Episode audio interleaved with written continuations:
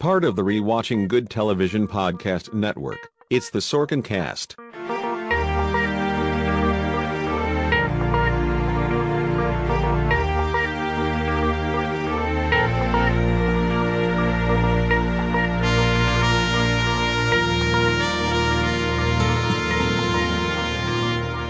Here's your host, Matthew Murdoch.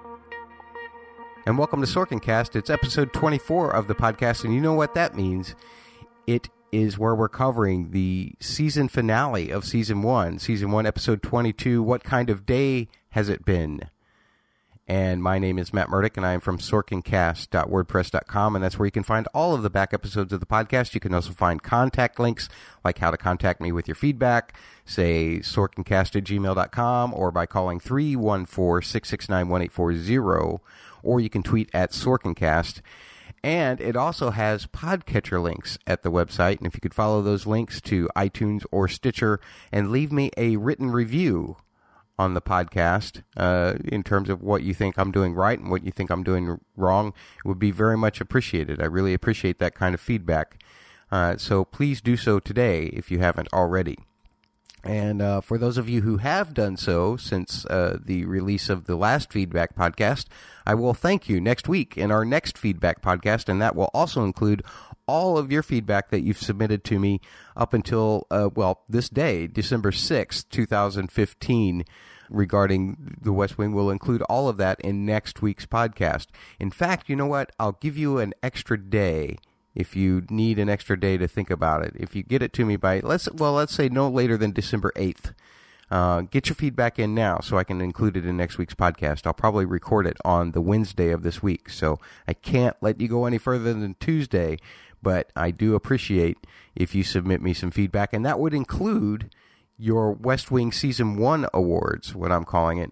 Uh, please send me your nominations for the favorite and least favorite of each of these categories your favorite and least favorite episode, scene, main character, or guest star. A total of eight categories. Let me know what you're thinking about, what would be your favorite picks, and we'll include all of that in next week's feedback podcast as well. Okay, that's enough about the podcast. Let's go ahead and get into talking about this episode. Season 1, episode 22. What kind of day has it been? The season finale of season 1. It was written by Aaron Sorkin, directed by Thomas Schlamme, first aired on May 17th, 2000, and was viewed by an estimated 19.3 million viewers. So you know how John and I were talking just a couple of episodes ago about how you know the ratings that they had had had probably not been all of that great. Well, compared to what they have here, uh, yeah, they hadn't been that great. This is a, an astounding uh, rating, especially in today's age, where uh, you know the people are spread across so many different channels. It's really hard to get this kind of rating unless it's like a universally loved thing. Mostly sports stuff uh, gets those kind of ratings, if anything at all, these days. Uh, so pretty interesting there. Also, in terms of ranking, this one also ranked very high. Geos.tv, the global episode opinion survey, ranks this episode seventh out of 156 episodes. So in the top 10 for many people who voted on it at uh, the Geos.tv there is a little bit of trivia here because what kind of day has it been is uh, a name of an episode that Sorkin uses frequently for finales. For instance, uh, it is also the name of the first season finales of both series uh, Sports Night and Studio 60 on the Sunset Strip, and was the series finale of The Newsroom. And of course, all of those were created by Aaron Sorkin. And now Sorkin claimed that he took that phrase uh, from Robert Whitehead, who was the lead producer of Sorkin's play, A Few Good Men, which uh, you heard Heath and I talking about earlier this year. Uh, evidently, Mr. Whitehead used to start meetings at the end of rehearsal days by asking that question What kind of day has it been? So there you go, a little bit of information and also an episode summary, if you will. As the White House prepares the president for a town hall meeting, a pilot is shot down over the Iraqi no fly zone. The space shuttle has a problem, and after the town hall meeting, the staff finds themselves in the crosshairs of a hate group. Dun, dun, dun, right? Uh, and uh, of course, uh, we had a great cliffhanger with this one, as you all know if you've already watched it. And uh, something that wasn't so much of a cliffhanger was the walk and talk. Uh, every week there is a scene where people are walking through various areas of the West Wing talking about different things, and it's usually done in one continuous shot or through some sharp editing of different shots. And uh, this week, no exception, Bartlet and Charlie arguing about the women's softball game. It seems to me if the event's over by 10, then I can be back here at 11. Yes, sir. And you know what that means? Yes, sir. It means you could watch the girls' softball game. Did you just snicker when you said that? No, sir. Yes, you did. Mr. President. Thanks, Lou. When you said girls' softball game, you snickered. No, sir. Yes, you snickered, as if to indicate there was something wrong with my wanting to see a girls' softball game live via satellite. Well, you seem pretty excited about it, sir. They're ready for you, Mr. President. Thanks, Phil. I am excited about it. You come to the end of a long day, you sit back, you open a beer, you watch a sporting event. That's what men do. They watch girls' softball? When that's what's on, that's what they watch. It's that or a cricket match between Scotland and Bermuda. Now, I am an educated man, Charlie, but when somebody tries to explain cricket to me, all I want to do is hit him in the head with a teapot. Good morning, Mr. Good President. morning, Patty. So it's softball. Sacramento State versus the University of the Pacific. Well, that's a clash of the titans. Now, Mr. you're not going to spoil my fun. I wouldn't want to, I'm going to get to the end of the day. I'm going to sit back, open a beer. And watch girls' softball. That's right. Good morning, Mr. President. Good Morning, sir. Hey, Steve. Hey, Mikey. Listen, have I gotten any of the names right so far? No, sir, but you came damn close on a couple of them. Okay. Good morning, Mr. President. Morning, everybody. We're a little pressed. I hope you don't mind if we get right to it. I love the bit about getting the names right. That's that's kind of one of those running gags that, that pop up occasionally uh, as far as Bartlet goes. And uh, you know what? Charlie's pretty quick on his feet with a couple of jabs in this himself. And speaking of quick jabs, uh, there's always a, a couple of what I call quick jabs. They're either personal or political or professional. And uh, basically, they're the humorous quotes from the week, or at least I found them humorous. So bear with me if you don't agree, but here they are.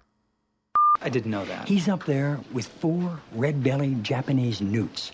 He wants to see how a newt's inner ears, which are remarkably similar to humans, are influenced by the absence of gravity. You know what he calls them, CJ? Astronauts? 100% right. Go ask him why it didn't land. Yes, sir. Here we go. Okay, sir. Mm, Mr. President, the first question. Sorry, CJ. You say I have a pitcher of water and a drinking glass, and the water gets into the glass how? Donna, Yeah, did you give me a meeting with the vice president? I did, but you're not going to be happy. Jogging. Yes. We couldn't really, this time, just sit in chairs? Jogging at two, it's the only time he could fit you in. Okay, order me some boiled chicken and some pasta. Nothing like a meeting you have to carb up for. You're supposed to be at the town hall prep right now. Yeah, I'm going to the press room. They started 10 minutes ago. Donna, Yeah. where's my chair? We have to go. Where's my chair? What chair? The chair I sit in at my desk. It's at the shop. At the shop? You said one of the wheels was wobbly. Yeah, you call a guy from maintenance. He brings a screwdriver. Well, I sent it to the shop. I didn't even know there was a shop. It's not so much a shop as it is What? my friend Curtis. Your friend Curtis Yeah. is fixing my chair? I'm throwing him some work. And how much is Curtis charging the federal government to fix the wobbly wheel on my chair? He said he'd have to take a look at the job. At his shop. Yeah. Okay. An F-117? Yeah. Isn't that a stealth fighter? Yes. How did it get seen? I'm sure that someone is looking into that. I would think so. In its defense, the stealth fighter is a generation of technology behind the B-2 Spirit bomber. It's a stealth fighter. It should have stealth capability, right? Sure. Because if it doesn't, we should call it something else. Yeah. You know what's hard about this, CJ? Sir? I'm rehearsing here without the pitcher in the glass, and it's totally weird for me. Yeah. How do you feel about him taking his jacket off? No. I like it. It'll look staged. Not if he does it at the right moment. What's he gonna do? Throw it over his shoulder? Maybe. I'm also not wild about that handheld mic. Can we get him wired? No, because with the mic and the stool and the jacket over my shoulder, I can do the town hall meeting and then do a couple of sets at the Copa. I was thinking it might not be a bad idea to have a signal worked out. A signal for what? Good news regarding the pilot, and it comes while you're on television. Oh, what kind of signal do you have in mind? Something like this. What is that? It's departure. It's a safe departure. Would you like a different signal? No, that one's good. Should I spread it around? Well, I think it's going to get around all by itself, but if you want to help it along a little, there's nothing wrong with that. Thank you, Mr. President. Nice. And I want to congratulate you, Carol. I really thought I was going to see Saudi Arabia spelled with a Y. CJ, I am a much better speller than you give me credit for. Yes, one L in Tel Aviv. Okay. Girls softball? Women's softball is going to be great. Mrs. Landingham, I'm watching a live sporting event from start to finish tonight. And when Sacramento State and the University of the Pacific get together, it's usually a barn burner, sir. You're not going to spoil my good time for me. Oh, sir, I think we both know from experience that's not true. Yeah. You needed to be in the car 10 minutes ago, Mr. President. Do you see me walking out the door? No, I see you standing and arguing with a senior citizen. I'm leaving.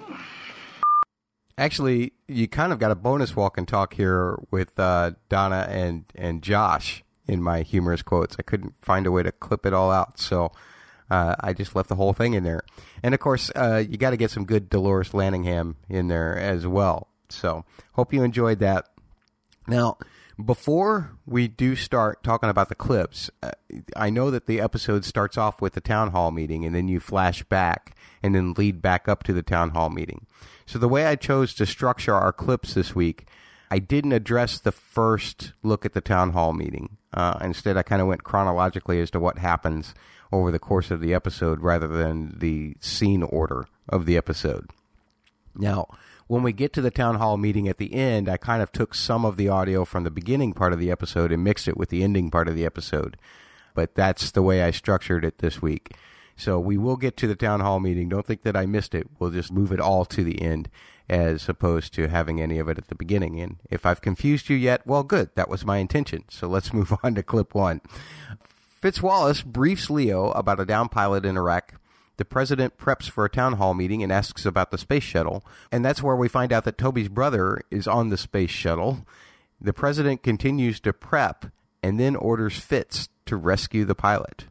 Al Jaber Air Base in Kuwait says a Nighthawk didn't come back. Didn't come back from where? A three hour patrol of the no fly with the five and dime. Iraq. Yeah. We've got an F 117 down in Iraq. Along with the pilot? How much of this is confirmed? None of it. How much time? I need 10 more minutes. 10 minutes, then I'm bringing in the president. Confirmation in 10 minutes. Town hall meeting broadcast live on MSNBC. For the purposes of this rehearsal, Carol will be the moderator. She'll be sitting to your right, which is camera left. You'll have a pitcher of water and a drinking glass. And when I speak, I should stand facing the audience, right? Sir. You know how I know this, Mr. CJ? Because I've done it two to three hundred thousand times before. Hey, Sam. Yes, sir. Why didn't Columbia land last night? I'm sorry, sir. The space shuttle was supposed to land. Somebody just said it didn't. I don't know. Why don't you go ask Toby? Why would Toby know? His brother's on that flight. CJ? Really? He's a payload specialist. Toby. We need an answer on Cuba. We need an answer on Cuba, and we need an answer on farm loans. College students aren't going to ask a question about Cuba. There'll be faculty there. You know, not only did I not know that you had a brother on the space shuttle right now, I didn't know you had a brother. Yeah, I didn't know you had a brother. I do. Do you know why the space shuttle didn't land last night? Why? Were you aware that the space shuttle was supposed to land last night and didn't? What do you want from me, Sam? Is there something going on on the shuttle? I'll find out. Thank you. And write me an answer on Cuba. Okay. Can we expect real action in the near future, or will your administration continue to nibble around the edges? I wouldn't say my administration's nibbled around the edges. Don't repeat the phrase, sir. That'll be the soundbite.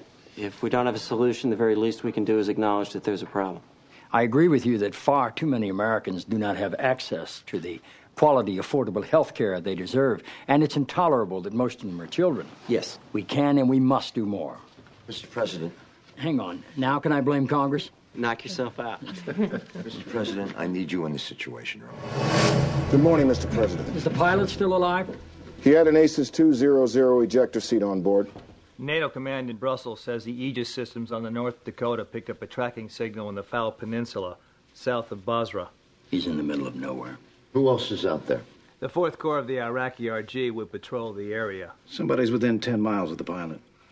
Our guy is 10 miles from the 4th Corps of the Iraqi Republican Guard. It's a matter of who gets there first. Fitz, you got a rescue scenario? Yeah. The 16th Special Operations Group out of Hurlburt Field. They used to pave Hawks. And the MH 53J.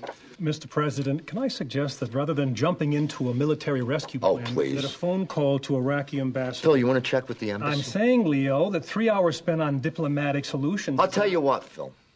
How about I drop you and your $47 million American warplane that's already been picked up by Iraqi radar in the middle of a desert?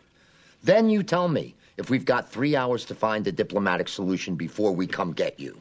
Rob told me in my intelligence briefing last week that the Iraqi government's put out a bounty, the equivalent of $14,000 U.S., for any American plane shot down or any American soldier captured. Now, he was just patrolling the no fly zone, right? Yes, sir. He had not engaged. No, sir. Phil, if it ends up Fitzwallace has to call this kid's parents, I swear to God, I'm invading Baghdad. Get him back. Yes, sir. If you look back on the season as a whole, you can see that one thing that has really changed about Bartlet pretty dramatically over the course of this season is his comfort level in the situation room. I mean, think back to the beginning of this season with the whole proportional response scenario, uh, how standoffish he was with everybody in the room, and he had admitted uncomfortableness with the Joint Chiefs of Staff in the episode prior and he really didn't seem very knowledgeable about anything military. Here, I guess, well, I suppose Leo and Fitz are still having to explain, you know, some technical aspects of the rescue mission and like in terms of equipment or whatever. I mean, he seems perfectly comfortable in that chair at the top of the table, doesn't he? And he's pretty much asking the right questions. He's making the right decisions. Uh, this is like a complete turnaround from where he was at the beginning of the season. So I like seeing that kind of growth. Uh, and he's been in there enough that we can see where it is logical that he would have gained that kind of experience.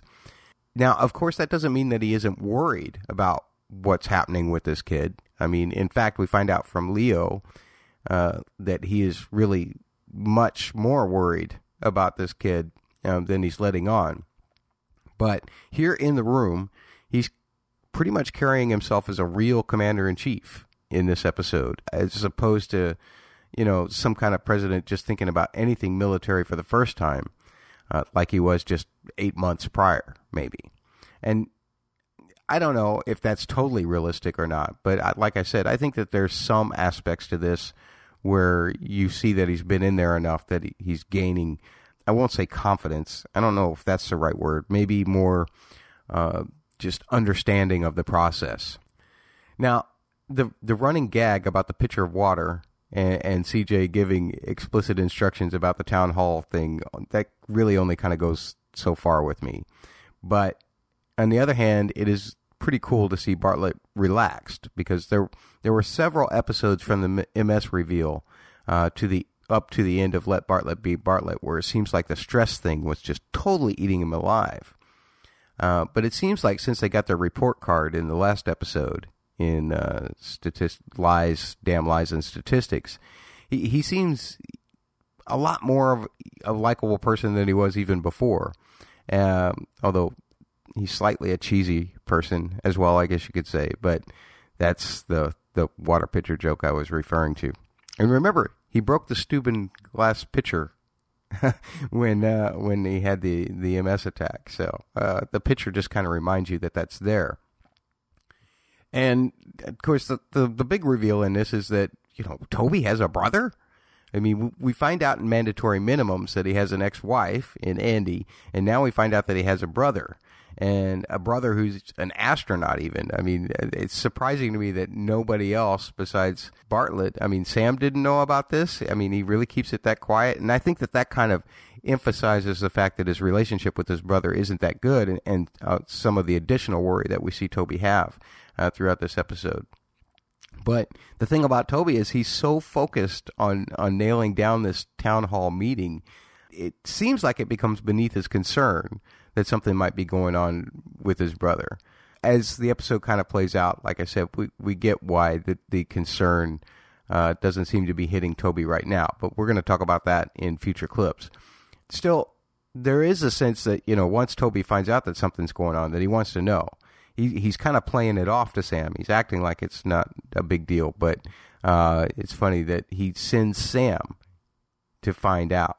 And that's an interesting thing too when you look at the evolution of the relationship between Toby and Sam here, because um, prior to him going to bat about Lori and everything, um, it doesn't seem like he would be the guy that would trust Sam, or at least you know he would send Bonnie out, or he would send Ginger out to find out what's going on with the shuttle, maybe.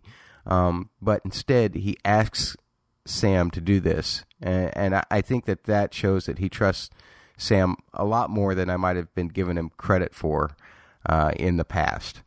And like I said, even though he's coming off as harsh, I, I think there is a level of trust here that he isn't offering to anybody else. And I guess that's all I have for this clip. So let's move on to clip two, where Leo tells CJ about the pilot, then talks to Josh about a meeting with Hoynes. Sam tells Toby about the shuttle problem. Josh meets with Hoynes about campaign finance. And then CJ briefs the press about the pilot and intentionally misleads them about any military moves. Is the pilot still alive? Yeah, but he's caught between a couple of divisions of the Republican Guard. Is there a Pentagon? team? Pentagon team's coming over to brief you. Is there a rescue mission? The president gave the order about an hour ago. There's going to be film of a burning airplane on CNN within two hours. The press will have the news before you're done with whatever you got going on in the situation. Which is the problem of conducting a covert rescue mission in this age of instant news. You understand what I'm telling you? Yes, I do. Because there was a problem Leo, a few months ago. There was a problem a few months ago with India, Pakistan. You were uncomfortable. Leo- You were uncomfortable lying to the press I wasn't lying to the press on India, Pakistan. I was lied to by you, which made me look like an idiot. Well, I'm not lying to you now. We're going to pay a price for misleading the press. I don't care. I understand. Leo. An F 117? You should go to your briefing. Yeah. An F 117's a stealth fighter, right? Yeah? At some point, we're going to be talking about how they shot down a stealth fighter. Oh, you can take that to the bank. Anyway, I arranged a meeting with Hoynes. When? In an hour. Where? We're jogging. Listen to me. Don't tell him why it's bad for us. Tell him why it's bad for him. Not worried about the meeting. Come see me after. Hi. One of the payload bay doors would not close. I'm sorry? Specifically, the starboard payload bay door.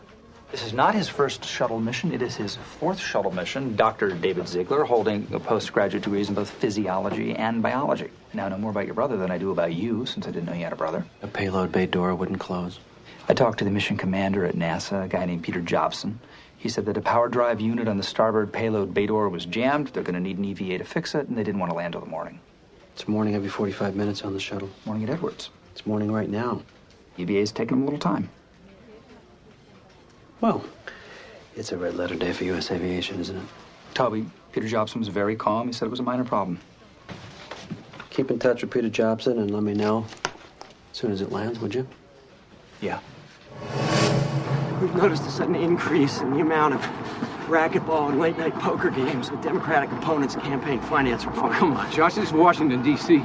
Can't swing a dead cat without a Democratic opponent of campaign finance reform. We stop running a second?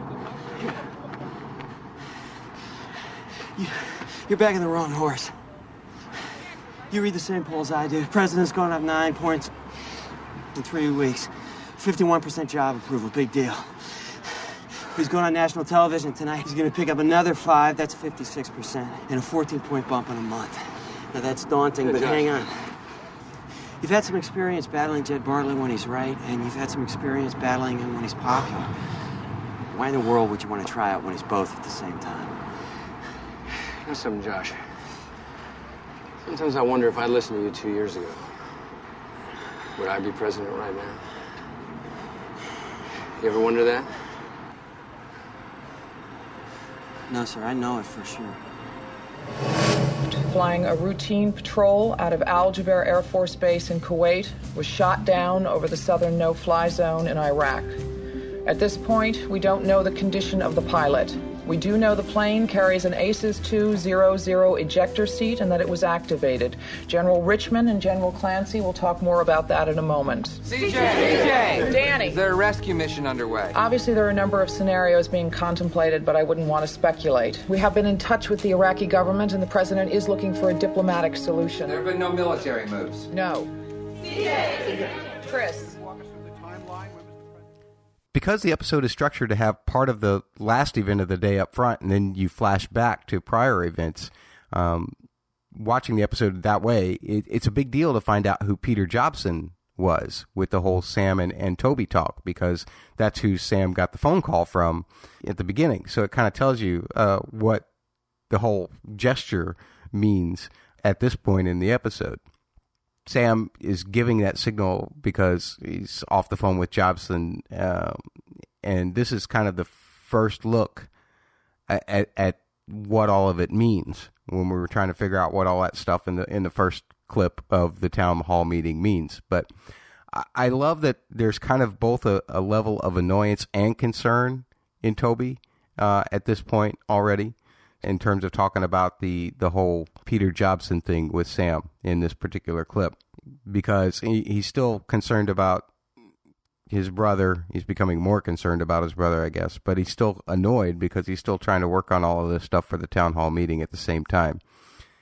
And I will say that it's good to see CJ standing up to Leo um, for the fact that you know she was just left out of the loop, and that was actually Toby's call, if you recall. It really wasn't Leo's call, but Leo's still laying it at her feet, and she stands up for herself. And I, I haven't talked about Josh yet, but as far as Josh goes, this bit with Hoynes is great because the FEC thing we've seen over the last couple episodes is really starting to roll. I mean, it's becoming something real when really you would think the FEC thing would not be that big of a deal, but with the new appointments and all the shuffling around and everything, now he's got to get his vice president on board with it. And I, th- I think that there's a lot that could be said where Hoynes feels he stands right now, and maybe why he's talking about the whole FEC thing with other people.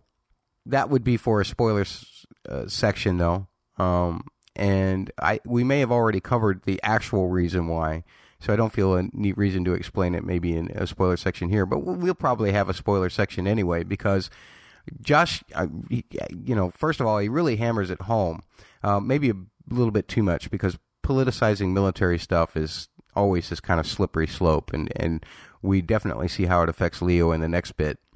But one thing that I find intriguing about the scene, uh, and this is what we'll be talking about in the spoiler section, is that if Hoynes had listened to Josh, would he now be president? And then you get Josh's answer. So the past ties that these guys have will be revealed in future episodes. I don't want to spoil too much, but we'll talk a little bit about it in a spoiler section at the end. And I guess that's all I have for this clip. So let's move on to clip three, where Zoey drops in on the president. Leo chews Josh out. Zoey and argue about an idea that Charlie has, and Sam tells Toby a little bit more about the space shuttle situation. You could tag Congress as being obstructionist, but you first have to list your own accomplishments or you don't have any credibility. Expanding coverage for 5 million more poor children. Yes. Making health care portable for people who change jobs. You could also list the agenda for the coming year. Hey, My musical director, Zoey Bartlet. are you working? We're down to do I or do I not take my jacket off. You want to know what I think? I honestly couldn't care less. I want you to come with us tonight. I was. Dad, are you sweating? I'm fine. You sure? Yeah. You took your pills? Zoey, Fine, go ahead and collapse. are you channeling mom now? Dad, Come to Virginia tonight. I can watch on TV. It's not like being there in person. You're gonna talk about me, and the camera's gonna go on me, and my face is gonna turn red. It's just gonna be awful. Bonus, then it's settled. Listen, Charlie wanted to say something during prep. Okay. I'm gonna go see mom. Then you're coming tonight. Yeah. Thanks. Josh. Yeah. Did you happen to say to him that if Scott Hotchkiss comes back alive, there'll be a 10 point bump? I did. I gotta tell you, if the president ever heard about that, he'd be out of his skin. Leo. Don't do that. I was Not just- even in private. I was the just- guy's been blown out of the sky.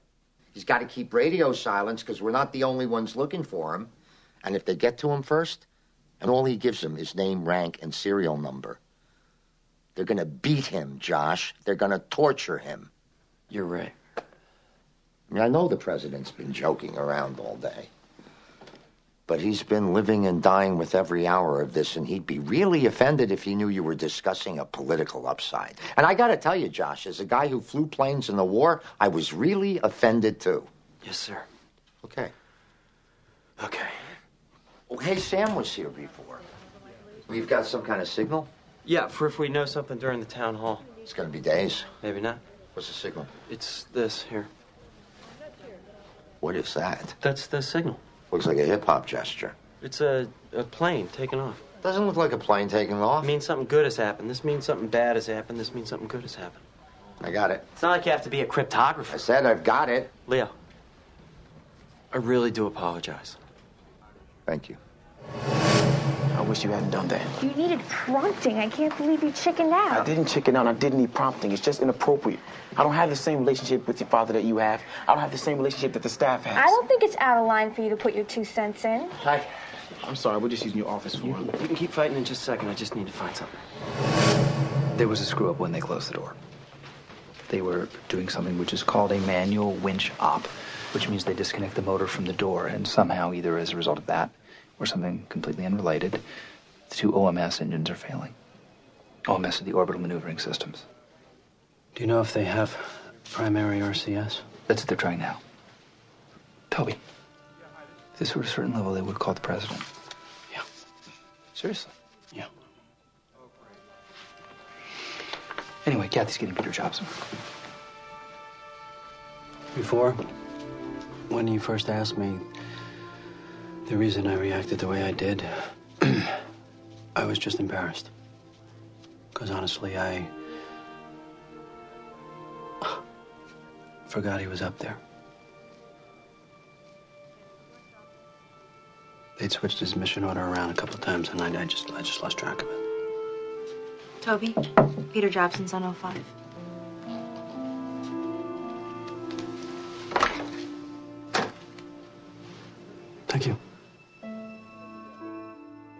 So Zoey dropping in on the president and their conversation about him sweating and pills. Um, it's the one thing in this episode that is a direct reference to the MS, as far as where the viewers go. I feel like the the glass pitcher uh, was one as well, but that was very subtle. This one is much more just kind of in your face. And if you think about the way this episode plays out at the end, I mean, if he's already having symptoms here, then how stressful will that situation be with guns going off around him? I mean, could that trigger a full on attack? I guess you have to think about why is he having the symptoms now? Because you think, well, he's got a bump in the polls, but uh, this town hall meeting is probably critical to sealing that deal and keeping those polls up. And Josh kind of alluded to that in his talk with Hoynes. And we know how important winning is to Bartlet because he's never lost.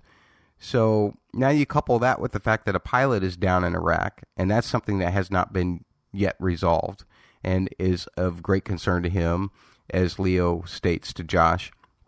And you can see why he might be having symptoms now. This is a whole lot of stress packed into a very short amount of time, and so it's causing a little bit of a problem. As for Zoey and Charlie, I, I kind of get why Charlie is a little resentful of Zoey kind of whispering in Daddy's ear. I it wasn't intended as he thinks. I don't think. Uh, I think just thought she was helping Charlie out, but then when he states it's making him uncomfortable, then she kind of turns around and goes on the offensive a little bit. But I, I think that's kind of like what she did with the reporter in six meetings. Instead of just ignoring the guy or or letting it sink in, the reporter, she went on the offensive and ended up telling a lie. And and here she kind of goes on the offensive with Charlie and makes it seem like it's his fault. Um, the problem that I have with this is that neither of them are really hearing what the other one is saying, uh, and and that's the the where the the whole thing about the disagreement is coming from. We'll see, of course, by the end of the episode that it's nothing that they can't get past, uh, and we'll talk a little bit more about that in the next after the next clip. But I, I mentioned how the president is stressed, and uh, I think Leo clearly demonstrates that in his talk with Josh in this clip, living and dying on every hour. What's good here is the sense of how this White House, at least on Leo's level, does seem to see right from wrong in the most part. I mean, you could say manipulating the FEC nominations a little bit, um, or the FEC is not in the best thing, but it, uh, that's kind of gamesmanship whereas um, politicizing a military rescue is just in poor taste, in my own personal opinion. And I'm glad that Josh gets that handed to him, you know, by Leo on, on this particular issue. I, I, like that Leo chewed him out about it. And it's not that I think that Josh was really thinking about it in, in that way about politicizing it. I mean, I think he was just really just trying to put more squeeze on Hoynes, but maybe that's says something a little admirable about Hoynes too, because evidently he was affected enough by it to have called Leo and told him about it. And and so I think the most important thing is that Josh does realize his mistake and he apologizes for it. So um, that resolves it all well enough for me. But interesting that politicizing the military, um, whether it's a good or bad thing, still works its way into episodes like this. I thought that was great. And then finally, this whole Toby and Sam thing to me, Richard Schiff again just is absolutely amazing. Uh, Toby to me is one of the best characters in this series. Uh, I've made no secret of saying that, and uh, all of this reveal about the shuttle stuff is great. because it also points to some things well down the line in the future. So we will talk about that in a spoiler conversation at the end as well. But in this particular scene, Toby being embarrassed that he didn't remember about his brother uh, kind of speaks to that larger issue that him and the president talk about later too. And we'll address that then as well when it comes up. But here, it's just the mannerisms and the tone of voice, all the symptoms of real concern being exhibited by Toby. Uh, I think that's just another testament to just how good Richard Schiff is in this role, or was in this role. And uh, I think it also speaks to why he won an Emmy for his work this season. And I guess that's it for this clip. So let's move on to the fourth clip, where Charlie finally tells his idea to the president. Fitzwallace tells the president that the pilot has been rescued. CJ defends herself to Danny, and Toby talks to the president about the space shuttle. Hey, what was it that Zoey was talking about before? It was nothing, sir. What was it? It was, uh, there was just, there's been a report that's been sitting on your desk for a few weeks. It has? Well, my desk, really. And so I was reading it, and in prep this last week, you've been having discussions with the senior staff about youth participation in the political process. You were saying. What's the report? It's from a group called the Center for Policy Alternatives. And there's some things in there that hit home with me, and I'd mentioned it to Zoey, and that's why. Mr. President. Yeah. Chairman Fitzwallace. Thank you. Charlie, whatever it is, stick it in my briefcase for me, would you? Yes, sir. Thank you. Charlie? Sir. Mr. President? Fitz, do you have any news at all? Actually, I think I'm going to have something in just a minute. They'll put the call through here. Okay. You mind if I wait with you, sir? No. Excuse me, Chairman. That's your call, the blinking light. Thank you. I'll stop bugging you in just a minute, Mr. President. Yeah. Thanks. Mr. President, I have Captain Scott Hotchkiss on the phone. He's cleared Iraqi airspace and he's on his way to Tel Aviv. Fitz. Congratulations, sir. The kid's all right? He's got a sprained ankle. Captain Hotchkiss, this is President Bartlet. How's your ankle? Good. Uh, before you say another word, give me your parents' phone number. I never get to make this call. Danny, if by standing up and lying I misdirected the Iraqi counterintelligence for even half a beat, then it was absolutely worth it. That's a no brainer. And if I didn't, then it was certainly worth trying. There are only 50 people in the world who can't understand why I lied this morning, and they all work in the White House press room. I'm sleeping fine tonight. You didn't have to call on me. Every hand shot up. Everybody was going to ask the same question. You knew what your answer was going to be. You called on me. Well, yes, I did. And you wouldn't have rather done that to a journalist who's been less supportive of this administration than I have? No, I chose you. CJ, I'm not staying in the penalty box forever. I have covered the White House for eight years, and I've done it with the New York Times, the Washington Post, Time Magazine, and the Dallas Morning News. And I'm telling you, you can't mess me around like this. Danny, I gotta tell you, that was seriously, that was a turn on when you said that, though I don't know why you decided to be your most haughty on the Dallas Morning News in that sentence. CJ. The buses are leaving. Toby, they're trying firing something called an RCS. And if that doesn't work, they got about 39 other things they can try. There's redundancy after redundancy after redundancy built in. And for good measure, they have Atlantis warming up on the launch pad. It could dock with the Columbia in about two hours. We can do that now, Toby. First thing the shuttle does after it leaves the atmosphere is open the cargo bay doors. That's what lets the heat out. Mr. President. When we're done tonight, you should take the next flight out to Edwards Air Force Base. Meet the thing when it lands. Stop being a horse's ass and talk to your brother. Mr. President. I appreciate you're trying to be a comfort. And I appreciate that you have some understanding of the situation with my brother. But the thing was supposed to land 19 hours ago. Obviously, there's a problem. It's space travel, and I don't believe any problem is minor. The shuttle flies itself, Toby. No, it doesn't, Mr. President. No. It doesn't. A couple of things about Bartlet in this section. Um, despite the fact that he's been living and dying with everything regarding this pilot, as Leo pointed out, he's actually been making a real effort to keep everybody else upbeat.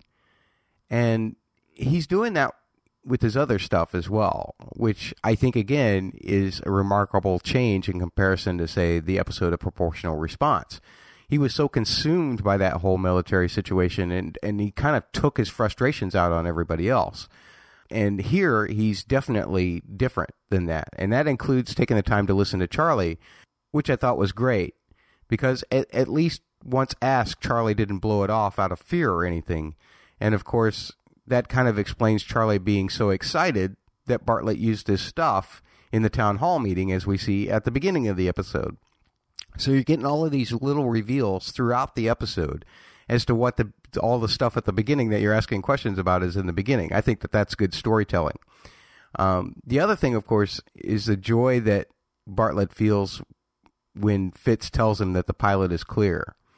Um, this is really a kind of episode that makes you like Bartlet even more because he's seemingly doing everything right, which is, of course, what creates the extra tension for the cliffhanger at the end of the episode, too, because you hope that he makes it through.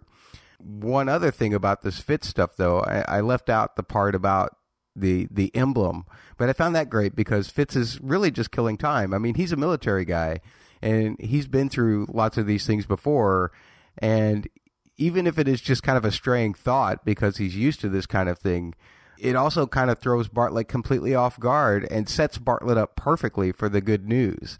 I love that because it's just so quirky and, and yet delivered in a nonchalant manner. Uh, I love that about Fitz. He's fantastic. And I also love that Bartlet wants to call the pilot's parents to give them the good news. I, I, I mean, he's he's really trying here to to I mean, he's really becoming the good guy, and even goes and talks to Toby about keeping his spirits up uh, when he realizes that that this White House isn't all about him.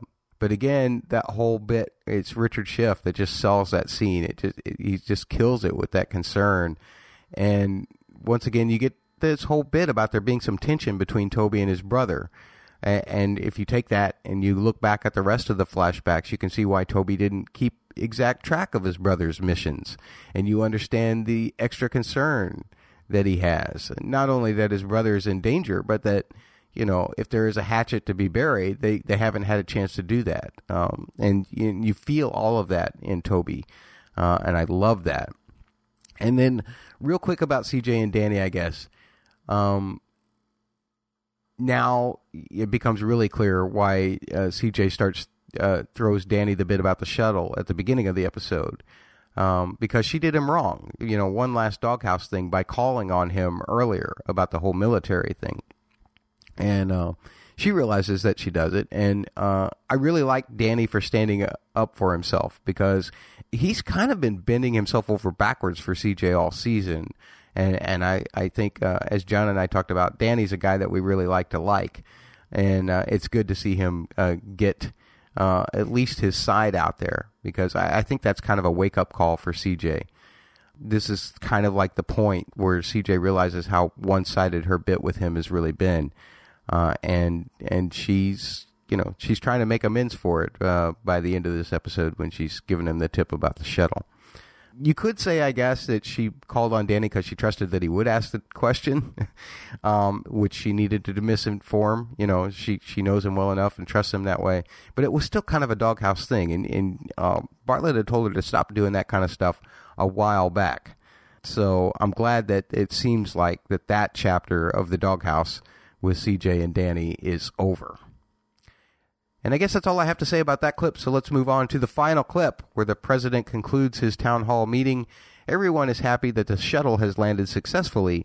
And then, uh oh, all hell breaks loose. Agree with the statement politicians and political officials. My generation. When asked how older generations see you, your comprehensions were lazy, confused, and unfocused. What's that source? It's the Center for Policy Alternatives. CJ will have copies for the bus ride back. Ambitious, determined, and independent. Um, I want to continue with this, but there was some debate among my staff earlier today as to whether or not I should take off my jacket some thought it would fit in nicely with the folksy atmosphere of a town hall meeting. Others thought it wouldn't be presidential. Can I trust you all to read nothing into it other than I've been talking for two hours and it's a little hot under these lights? Thank you.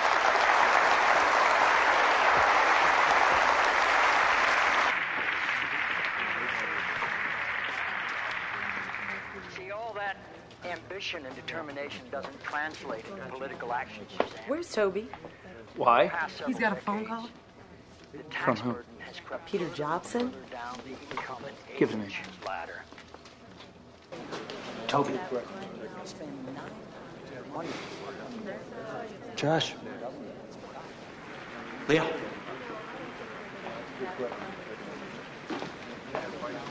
What's that? It's the signal. I thought that was the signal for the other. thing. It's the signal for this thing now. When did that happen? It happened just at... Who cares, Leo? It's the signal for this thing now. We're totally out of the woods. Go tell the president. Follow me. What? I have it. I have a tip. You do? Yes. Okay. I have a tip, and I'm gonna give it to you before the others. Are we being watched right now? I want you to acknowledge that I'm doing something nice for you. What's the news? A peace pipe of sorts. Yes? An offering, which in one sense. What's the damn news? Call your science editor. Why? It's about the space shuttle Columbia.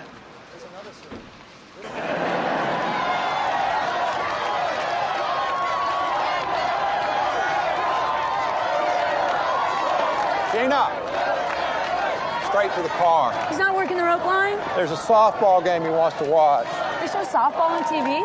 Um, yeah, And the president watches it. he likes to unwind watching sports on TV. Softball. Whatever's on. Okay.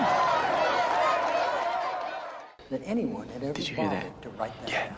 He used it. Yeah. He used the material I told him about. Yeah. Decisions are made by You were right. What do you mean? It doesn't go away. Thank you, everyone. God bless you, and God bless America. Here we go. He used it, and you're feeling good, and you're looking for a way to thank me. You had nothing to do with it, and you were still unbelievably wrong. I accept your apology. Toby, walk with me. Yes, sir. What do you got to say for yourself? About what? Yes, sir. I saw something.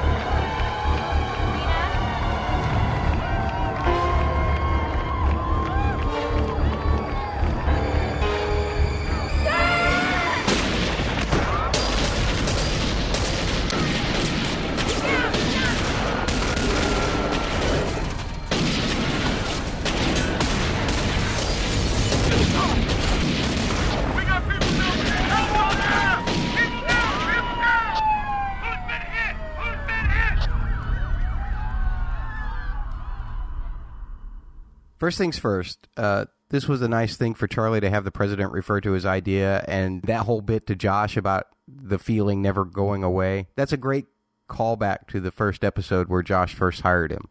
I love that. Um, but unfortunately, it's also kind of bittersweet for him because I think we can guess that this shooting is in relation to him dating Zoey. And why do I say that? Go back and freeze frame the people who were in the window with the guns in this episode, and then go back and look at 20 Hours in L.A. and look at those two young men that Gina was checking out in the rope line. I think they're the same guys. Uh, how about you? I, I I really think they're the same guys, and I, I can't recall if I mentioned that in the uh, in a spoiler section for 20 Hours in L.A. or not, but I, I really think that that's true. And you couple that with uh, they also look fairly young. And remember, in six meetings before lunch, where Gina said she was convinced that they were looking for a couple of teenage boys. I think bingo, you got it. I think that these are the same guys. So I love on one hand that Sorkin had been laying this out since the whole Zoey dating Charlie, and then they ended up not being able to go to the opening club a little bit because there was a white supremacist meeting going to happen, and, and so she would have to cancel. Uh, and where was this meeting? Virginia, this town hall meeting that they had. Uh, so there you go. All the little clues, they kind of add up. The only one problem that I have with it is why was Zoey allowed to go at all, first of all? And remember that she didn't even want to go, but Bartlet kind of twisted her arm into going. And even though that I think that these two guys in the window uh, in this episode are the same two from 20 Hours in L.A., how does a couple of teenage kids go jet setting around the country to follow the president and Zoey and Charlie? Uh, how, how, how do they do that? That seems a little bit unfeasible, um, even down to the ridiculous a number of gunshots in this part. I can't imagine that many gunshots happening before uh, these guys weren't picked off by uh, the snipers and whatever else that the, the president employs when he's going to a public place. Um, it, it just seemed like you know, like magazines upon magazines were being unloaded, and that doesn't seem very realistic. Um, but it does add drama to the story, I suppose.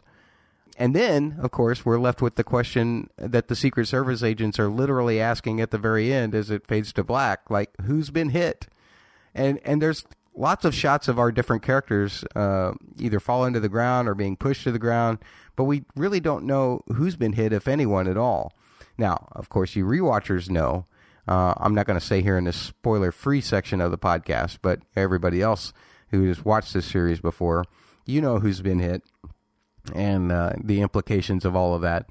So we'll uh, we'll talk about a little bit about that in the spoiler section as well. And that's all I have for this particular episode. So let's get to my rating.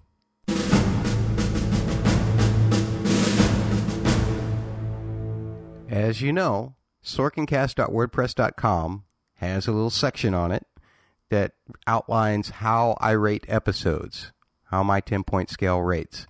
And uh, here goes my rating. Believe it or not, I would not put this in my top 10. I would not. Uh, I think it was very interesting. Um, there are some things that I, I don't feel like uh, panned out really well in terms of the reveal of who the shooters were and all of that, based on my own theory anyway. Um, so I'm going to go a flat nine. Uh, and I'm sure I'm going to get a lot of trouble from many of you fans since this one is ranked in the top 10, at least at Geos.tv. On a first watch, I guess I could consider why you would you would uh, put this in your top 10 episodes. I'm not so sure about a rewatch because if you do know who got hit or didn't get hit, and there's a clear reason why, like in the open of season or two, then this episode really just seems more like a happy build up to a big cliffhanger uh, rather than anything really all of that interesting on its own. Um, you do see some growth with the president from a military standpoint. Um, you see growth with all of the characters, and, and there's great stuff from Toby. But I'm just going to give it a flat nine. Um, so send your hate mail to sorkincast at gmail.com, or you can call uh, a hate voicemail, the 314 669 1840. Uh, or you can tweet a hate tweet to at Sorkincast if you disagree with me, if you think this should be a 10. But I am not going to say so as much because uh, it seems like a lot of fluff buildup uh, just to get you invested in a cliffhanger at the end. And that seems a little formulaic to me.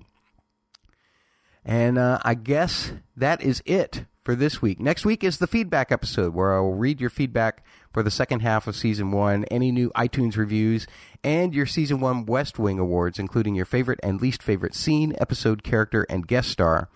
I'll also be announcing what's next for the podcast based on a poll that I put up on the website late last summer. Uh, and hopefully you voted on that so that you had your voice as to what we're covering next. And uh, I will have a spoiler section for you after the end music. Remember, sorkincast at gmail.com or 314-669-1840 or tweet at sorkincast. And I- I'm giving you two extra days to get any feedback for season one in. You have until Tuesday, December 8th. Get it to me by then. That's your last chance because I'll be recording on Wednesday. Take care, everybody. And if you're not sticking around for the spoiler section, we'll see you next week. Find all of the back episodes, links, and more information at sorkincast.wordpress.com. Leave the podcast a written review at our iTunes or Stitcher store pages. To submit feedback, send emails to sorkincast at gmail.com or call 314 669 1840.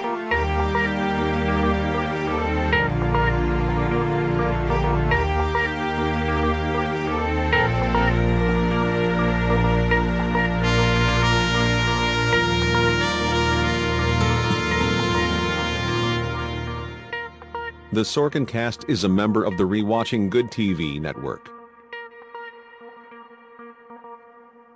You're still here. That means you've seen the whole series, right? I mean, the whole series. The whole series, because we're going to go kind of deep, especially on our first point here. And I don't want to spoil you if you don't want to be spoiled. So, uh, hopefully, you have left if you do not wish to be spoiled, and I can talk to the rest of you who don't mind or who already know. So, uh, let's talk about Toby first. Okay, so now we know that Toby has a brother who's an astronaut, and we heard Bartlet mention that Atlantis could be up there in time to dock with the troubled shuttle. But I wonder if Bartlet was really referring to Atlantis, because you remember at the end of season six and through season seven, Toby is the one who leaked information about a military shuttle. Now, I don't remember if Toby said something in season six that he already knew about the military shuttle at this time, um, but at least in this particular episode, in uh, What Kind of Day Has It Been, the president doesn't think that Toby knows about it. So that, of course, kind of makes for a dramatic ending of the whole Bartlet presidency in season seven uh, when he finally pardons Toby, uh, who admits being the leak uh, that ends up getting him prosecuted for the crime, uh, which, of course, has caused a great rift between the two of them. So I, I love how the showrunners at that time, which wasn't Sorkin, by the way, called that back and, and made this a big point for Toby.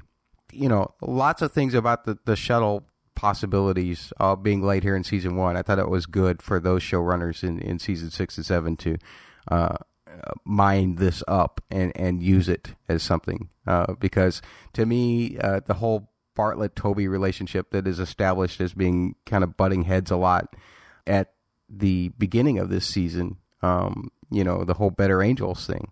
It's great that it culminates into this uh, Toby appealing to his Better Angels at the end and, and it really causing problems for him and Bartlet. Even though I don't agree with what Toby did, I still feel like uh, it was a great kind of metaphorical character thing between just these two characters as the series went on.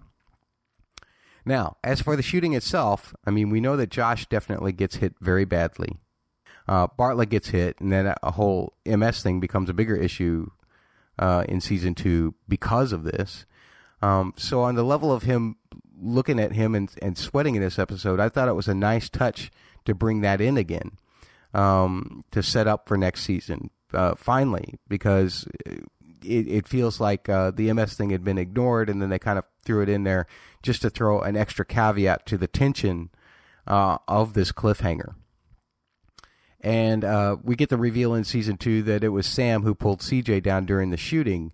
Uh, there is a shot in this episode of her being pulled down from behind the car, but did it really look like Sam to anyone else? I mean, it didn't to me, but it, it's quick and blurry, so I guess it could be. Um, and uh, again, back to Josh, him being a victim, that sets up uh, even more for his uh, post traumatic stress disorder, which he suffered in season two, and, and uh, that great episode Noel in season two. Plus, Josh's head is like I've mentioned before. It's he's got abandonment issues, and they'll cover some more of that as we go on in the future seasons as well, especially about his dad and the Illinois primary. And um, and since I'm here, I guess I'll touch on the the whole uh, Josh uh, Vice President Hoynes connection as well. Uh, of course, before Josh went to work on the Bartlet campaign, he was basically running Hoynes' Senate office. And there's an episode in the future where we'll see flashbacks to that time uh, where he becomes very dissatisfied with the direction that Hoynes was going, even though Hoynes at that time was the favorite to win the nomination. And I think that's what Hoynes' line is referring to in this episode. There are several issues that Josh and Hoynes disagree on in a future uh, flashback or a flashback in a future episode. And I, I, think that that's what Hoynes is referring to as far as his line goes. And as far as him working with the FEC or working with guys behind closed doors about the FEC, again, Hoynes thinks that the president is only going to do one term.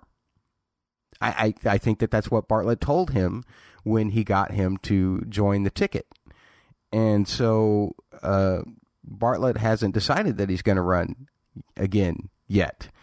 And uh, he made a promise to Abby that he wouldn't. And so Hoynes is just kind of trying to operate for his own benefit because he thinks it doesn't really matter what Bartlet does now. He's got to think about him for the next election. Um, so I found that very interesting as well. And I will say again, I did like the fact that Hoynes uh, called Leo and, and brought up his concern about the whole politicizing the military thing. I thought that that was great that we had Hoynes do that. Hoynes is one of these characters that um, is you, you, can either look at him as complete trash or uh, you can see some silver linings as well. And uh, sometimes I do see those silver linings in Hoynes, like I pointed out in this episode. And I guess that's it Again, if you have any feedback, sorkincast at gmail.com, or you can call 314 669 1840, or you can tweet at sorkincast. Next week is the feedback episode. We'll see you then. Bye.